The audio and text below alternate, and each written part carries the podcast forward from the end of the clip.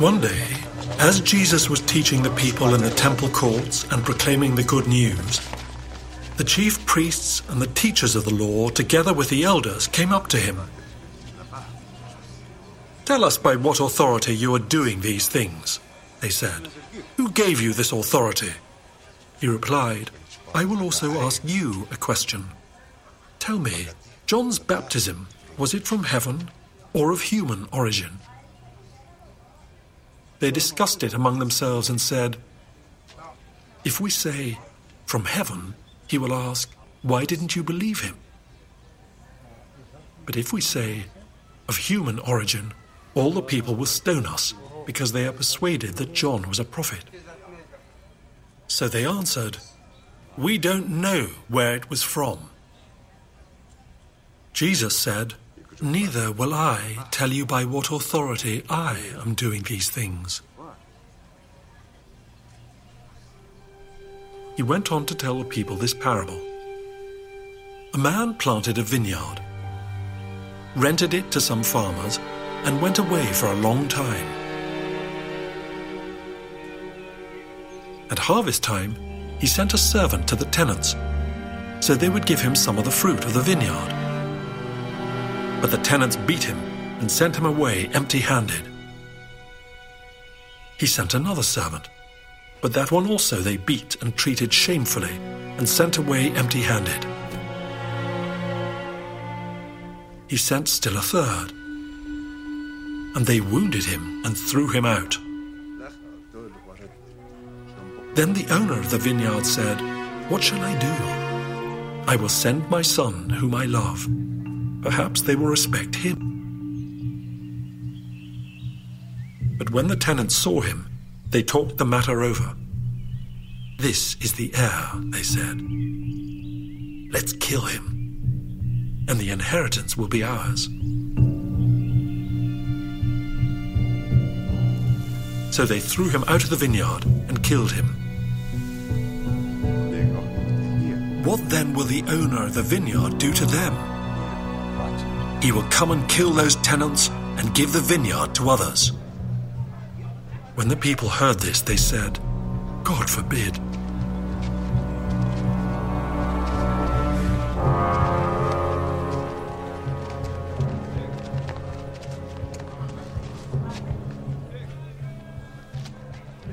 Jesus looked directly at them and asked, Then what is the meaning of that which is written, The stone the builders rejected has become the cornerstone? Everyone who falls on that stone will be broken to pieces. Anyone on whom it falls will be crushed. The teachers of the law and the chief priests looked for a way to arrest him immediately because they knew he had spoken this parable against them, but they were afraid of the people. How many of you played Mother May I as a child? All right, quite, quite a few of you. I never liked that game because the authority rested upon the mother. Now, by the way, this this game is also known Captain May I or Father May I. So it's not that I have anything against mothers. But I didn't like the game Mother May I because it seemed like all the authority rested upon Mother and she could do whatever she pleased, even if it wasn't fair to all of the other children. And since I was the only boy with three sisters, you can imagine why I was a little bit concerned. But since that time, I have learned that there are some overlapping words that challenge my concept of fairness. The language of the Bible includes two words that are very important here. One word is normally translated as power. Some people have power to make other people do something. And the other word appears three times in the first seven verses of today's text. It's the word authority. And you and I have both seen that some people like to flex their authority beyond their power to see it through. We tend to call that overstepping.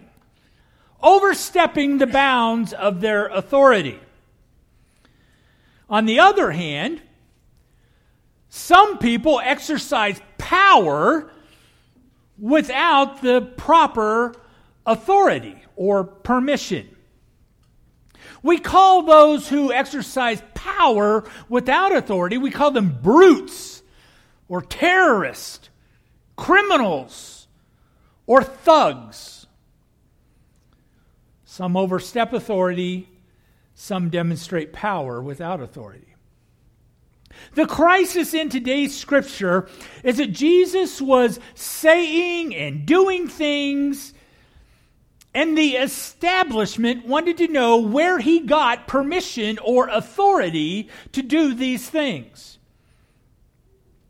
The first verse of one of the other Gospels states exactly where Jesus got his authority and when he got his authority and his permission. In John chapter 1, we read, In the beginning was the Word, and the Word was with God, and the Word was God. Later on in verse 14, the Word is clearly identified as Jesus. See, Jesus did not need permission or authority from the religious establishment because Jesus was with God and Jesus was God. In the beginning, he had authority and permission. And as we look forward to the end of time, we are reminded that Jesus has the wisdom to know when to assert authority and when to demonstrate his power. In the book of Revelation, chapter 5, we read, Worthy is the Lamb who was slain to receive power and wealth and wisdom and might and honor and glory and blessing. I see power and might as pictures of power and authority. And at the end of time, the lamb that was slain is worthy to demonstrate the wisdom of when to exercise power and when to exercise authority. In Jesus' day, the priests, the scribes, and the elders could be heard saying the same thing that we hear from children in the park in 2021. You're not the boss of me. And that mindset does not disappear when children grow up. How many times in the last 18 months have you heard about guidelines and mandates that go beyond one's authority? And just as we may demand, who gives you the right to demand that I? Jesus encounters a group who question his right to cleanse and to teach in the temple and to accept the praise from the crowds. In verses 1 through 8 of Luke chapter 20, page 100 or 1045 in the, in the Pew Bibles, the religious establishment rejects Jesus' authority. It's not that they are considering it, it's not that they're going to meet him halfway. They simply say, Jesus, you've overstepped, and we're not going to do what you say. Even more so, we don't think you have the right to say and do what you are saying and doing. Notice in verse 1 that Jesus was teaching and preaching in the temple. And I want you to notice those two words. What's the difference between teaching and preaching? Teaching was the, the, the authority to teach in the temple was derived from having been tutored by a certified rabbi. The Sanhedrin would say, You are an acceptable rabbi, and you are permitted to have students that you can raise up to become rabbis. And when you think that your students are able to become a rabbi, we will also certify them as a certified, licensed rabbi. But Jesus had no rabbi that taught him. Yet when Jesus taught, all of the crowd recognizes when he teaches, he teaches as one who has authority. Because in the beginning, he was with God and he was God. So he taught as one who had credentials, even though he didn't have the paper on his wall. But it says that he wasn't only teaching in the temple, but he was preaching the gospel. That word preaching the gospel in the ESV and in the NIV is actually just one word in the language that Luke wrote. And it's actually the word that it, it's, it's the verb form of the noun good news. He was good newsing in the temple. The word is literally, he was evangelizing in the temple. He was teaching in the temple and he was evangelizing in the temple. Teaching had to do with certification in your understanding of religion. But evangelizing is simply to proclaim there is good news that is available. And we must be aware that there is a difference between discussing religion, which is teaching, and proclaiming the good news of Jesus Christ. People can look at the past week and say, Hasn't God been giving us great weather? And we can agree. We, we see it in the skies, we, we feel it in the temperatures around us, and we can talk about religion. God gave good weather. But that won't get a person saved. Because Acts chapter 4, verse 12 says that there is salvation in no one else. For there is no other name under heaven given among men by which we must be saved. Yes, we have had beautiful weather, and you can observe the beautiful weather, but observing the beautiful weather will not introduce you to the name Jesus Christ. We must evangelize we must good news that the God who has given us great weather has also sent his very own Son to offer himself as a sacrifice for our sin problem. Indeed, that's good news. In chapter 19, verse 39, that we looked at a, a week ago, the religious leaders tried to silence him. And when he would not allow himself to be silenced, by verse 47 of chapter 19, their annoyance is moving to a whole new level. I can't ignore him anymore. He's just getting under my skin, is the feeling of the religious establishment. And because they are getting annoyed with what Jesus is saying and doing, they decide to issue a challenge.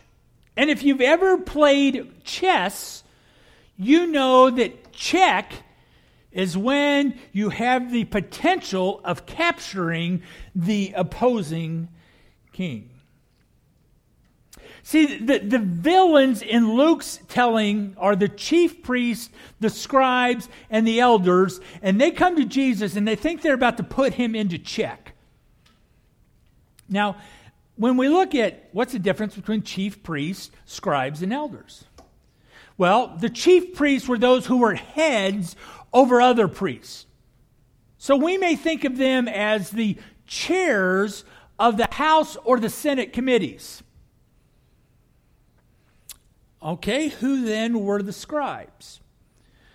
The, the scribes would I- include the, the legal professors, those who give legal opinions about what is acceptable and what is not. In, in these days, the, it would include the Pharisees and the Sadducees. They were both part of the chief priests. The Pharisees and the Sadducees and the Herodians were all part of the scribes. And the lay elders who were committed to their parties were part of the religious establishment. Luke's description of the chief priests, the scribes, and the Pharisees is basically like saying we have broad bipartisan acceptance of the idea that Jesus is trying to drain the swamp within the Beltway. And both parties agreed he's got to go.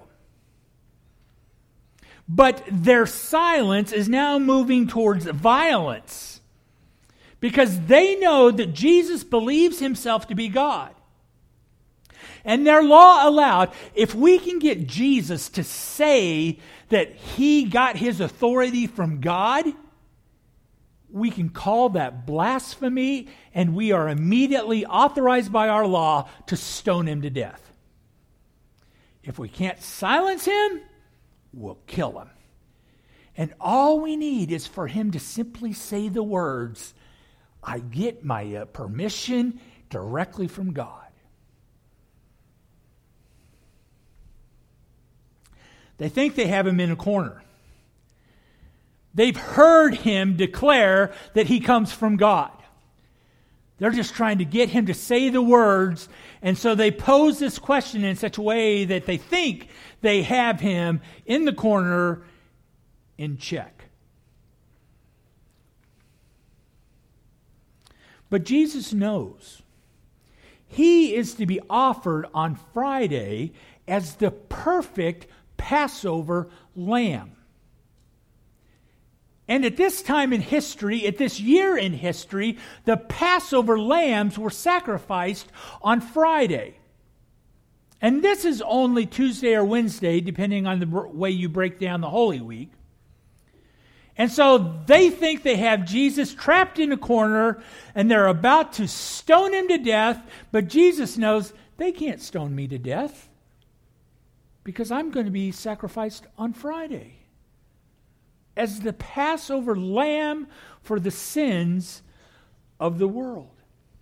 Stoning him would not have accomplished his messianic purpose as to why he came to the earth. So he foils their plan by the common rabbinic tradition of probing their question a little bit further. He says, You've asked me a question. Let me ask you a question to see if I understand what you are asking. I think many of us have seen hearings and political drama where a politician brags for about 15 minutes and then they rant for about 10 minutes and then they say, Yes or no, answer my question. And the person who is being considered or the, in front of the hearing says, I, I, I, I can't answer that in a yes or no way. Because we've all seen these politicians who think they've just asked the gotcha question. And the scribes, the chief priests, the elders think they have just gotcha to Jesus. See, they're gotcha. And so Jesus asks a question. He says, John preached a baptism of repentance. A baptism that, if you participated in John's baptism, you are basically admitting, I have not been doing right. I need to start doing right. And, and as the temple leaders, they were considered to be the experts in all things God. If anything had to do with God, they were the expert and they were supposed to have all the answers. So the leaders could not bring themselves to claim that John had God's permission to say what he said. Because if John was right and they had gotten it wrong about some God thing, they would be exposing their own weakness. So they couldn't say John's baptism came from God. Yet on the other hand, if they said John's baptism was not given with God's permission, the people would revolt and turn on them. So either they have to admit their own weakness or they have to face the wrath of the crowd. And then in verse 8, Jesus does the mic drop. Jesus is fully submitting to the Father's will as he offers himself as the perfect, once for all, Friday Passover lamb. And he isn't about to let these big fish in a little pond intimidate him into saying something that would lead to his stoning rather than his atoning. Jesus came for atoning, not for stoning. And so he doesn't answer their question. He doesn't step into their trap because he's submitting to the Father's will on Friday. Basically, he drops the mic and says, Checkmate, because they have no response. They thought they had him trapped. He now has them trapped in a way that they have no escape. And before Jesus' words have stopped echoing against the stones of the temple, he proceeds to tell a parable that illustrates the absolute foolishness of this religious group of people flexing their power when they don't have any authority behind it. As a matter of fact, Jesus' parable says that if you reject the Son, it has dire consequences. And so he gives a parable. It says, You guys are trying to flex your importance. You think you're really something.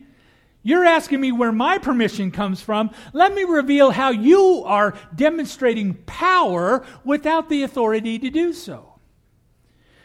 And so he tells a story about a vineyard and some tenant farmers. It was very common in those days, as it is today, for a distant landlord to allow their property to be used by others. Tenants may lease a pasture and contract with the landlord a set amount of the, the crops or of the herd or the weight gain in a contractual payment.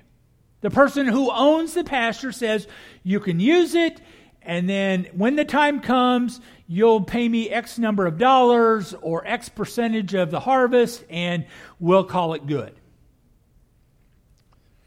Now, many believe that this vineyard story is talking about the nation of Israel, that God planted Israel. But I, I think Darrell Bock is onto something when he says the vineyard is not Israel. The vineyard is the place of God's blessing or his promise. That God has set apart a place where he says, I'm going to bless these people with a promise of something to come. The tenants are Israel. The, the, the sharecroppers are those who are entrusted with taking care of the promise that God is going to send a blessing to these people. The tenants, mentioned five times in this parable, are the Levitical system and those who align with their power. You remember way back when God divided up the land between the nations of Israel, He gave each tribe a certain amount of property for all of their descendants. But the tribe of Levi was not given a section of profit uh, of property.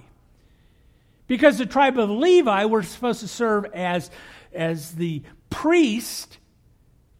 And so the people were supposed to give a portion of theirs to the priest, so the priest, priest would live off of the portion of the donations of the rest of the tribe. But over time, the priest leveraged this thing that our portion isn't big enough.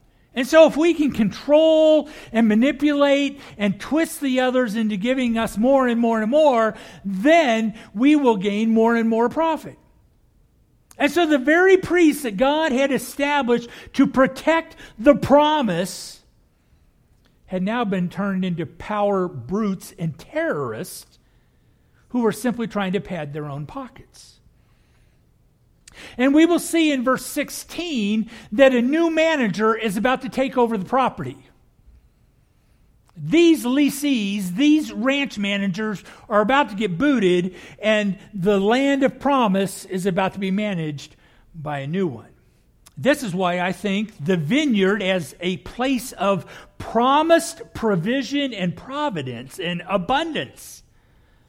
Because even though the temple leaders get evicted, the Holy Spirit on the day of Pentecost will assume management of the vineyard. So to this day, we get to rest in the place of God's promise, provision, and His abundance. Not being managed by the religious system, but being managed or led by the Holy Spirit Himself. So the tenants are gone, and the Holy Spirit introduces the new covenant. And this fits into the bigger picture. Remember, Luke wrote a two volume history. The Gospel is volume one, and Acts is volume two. Volume one is the promise being made that God is going to send a deliverer. Acts is the promise being fulfilled. Because the deliverer is here, this is the blessing that God intends. So I believe the vineyard here is that place whether it's in Israel or where we are right now, that God wants to provide an abundance.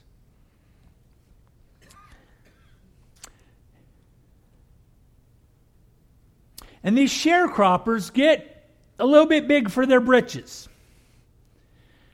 They start demonstrating their power, even though they don't have the authority or permission to do so. So, if the tenants are the religious system and the people who follow them, who are the servants? For we see that the, the owner sends three servants and then a son. I heard a sermon yesterday where a famous West Coast preacher claimed the three servants that are sent are the prophets.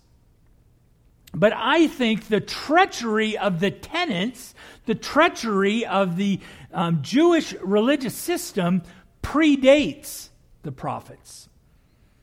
Soon after the descendants of Abraham's blessing arrive in the promised land, God gives them judges. It's in the book of Judges. And as we read about the judges that God gave to his people, the judges were ignored, they were disrespected, and the people increasingly did what was right in their own eyes. God sent judges, people ignored the judges. God sent a servant, and the tenants disregarded the servant. After the judges, God gave kings. And from the very first king forward, the people found that the, the kings are not dependable. And they revolted against the kings. And then overlapping the judges and the kings were the prophets. The prophets who called people to repentance.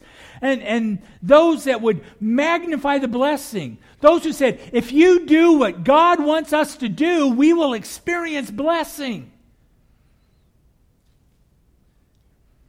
But they mistreated the prophets. Notice the descriptions here in front of us in, in Luke chapter 20. Beginning in verse 5, or I'm sorry, that's footnote number 5. In verse 10, the first servant comes and they beat him. A second servant comes and they beat and they treat him shamefully. That word treat him shamefully is the same root for which we get the word traumatized. And third, they wounded and cast out. So they beat, they traumatized, and they wounded the three different servants. Exactly what the nation had done to Israel. But let's not get on our high horse because our society today beats, traumatizes, and wounds those who claim to speak for truth. But even though the tenants mistreat the servants, Notice the amazing mercy of the landowner. The landowner had contracted with the sharecroppers. They all knew what was expected. The landowner simply went to claim what they had already agreed was a right and a fair amount of rent for the land. And yet the tenants beat the servant. So, what's the landlord to do? Evict the tenants? No, we see the mercy of the landlord as he sends a second representative. A second representative who's traumatized by the tenants.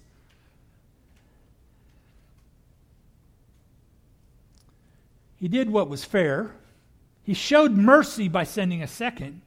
He showed amazing, great mercy in sending a third. I'm going to give you a third time, a third chance to do what is right. And they wound him as well. Since the tenants are not concerned with the authority of the contract, they've already demonstrated we're not going to do what we've already agreed is a fair thing to do. They're overstepping all concepts of rightful permission. They're ignoring the contract that they had already agreed to. They've shown that we're going to show our power, we're going to show our might, we're going to do what we want, even though it's beyond the, the terms of the deal. And so the man says, All right, I'll send my own son. If I send my son to these tenants, maybe they'll do the right thing. But when the son appears, the tenants assume that the father has died. The landlord that they made their deal with, he must be dead because his son is coming. He's not coming himself. And according to their law, if the father, the landlord, dies, and if his son is killed so that there are no more heirs to the property, if we can go just three years without an heir claiming a right to this property, it becomes ours. So, a merciful and amazingly merciful landowner sends opportunity after opportunity after opportunity after his very own son. And these guys who are so bent on brute force, they say, hey, here's a chance for us to get what we don't deserve, but we're going to take it anyway.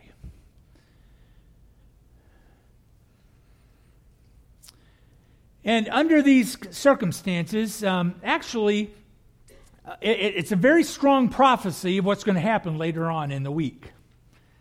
That Jesus was going to be beaten, traumatized, and wounded Yet we can't underestimate the Father's love for his Son. And verses 15 and 16 tells us that there's about to be a change of management. See, Matthew tells the same story, but in Matthew's account of this story, it happens just a little bit differently. In Matthew's account, after the three servants and the son are sent, then Jesus asked the crowd, So what do you think the landowner ought to do with the tenants? And they say in Matthew chapter 12, Well, he will put those wretches to a miserable death, and then he'll let out the vineyard to other tenants who will give him the fruits in their season. The people themselves realize that these scoundrels of tenants need to be evicted and there needs to be a new manager of the ranch. And so Jesus repeats what they say in Matthew. Luke just says Jesus says what they say. Jesus says, All right, the landowner is going to evict them and replace it under new management. This new manager, though, is not a sharecropper. This new manager of that place of promise is not a tenant who's holding on to a land lease. It's the Spirit of God Himself who pours out the new covenant where He rules from within rather from a temple or ongoing sacrifices. Because in verses 17 and 18, we see Jesus being exalted I told you last week that they were singing Christmas carols, as it were, the Psalms of Hallel, Psalm 118. And as they were singing Psalm 118 to praise Jesus, now Jesus quotes from that very same psalm in verse 22, where he says that there is a rock that will be rejected, but that rock becomes the chief cornerstone. We used to sing a song in my teenage years. I, am sure today's teens wouldn't sing that.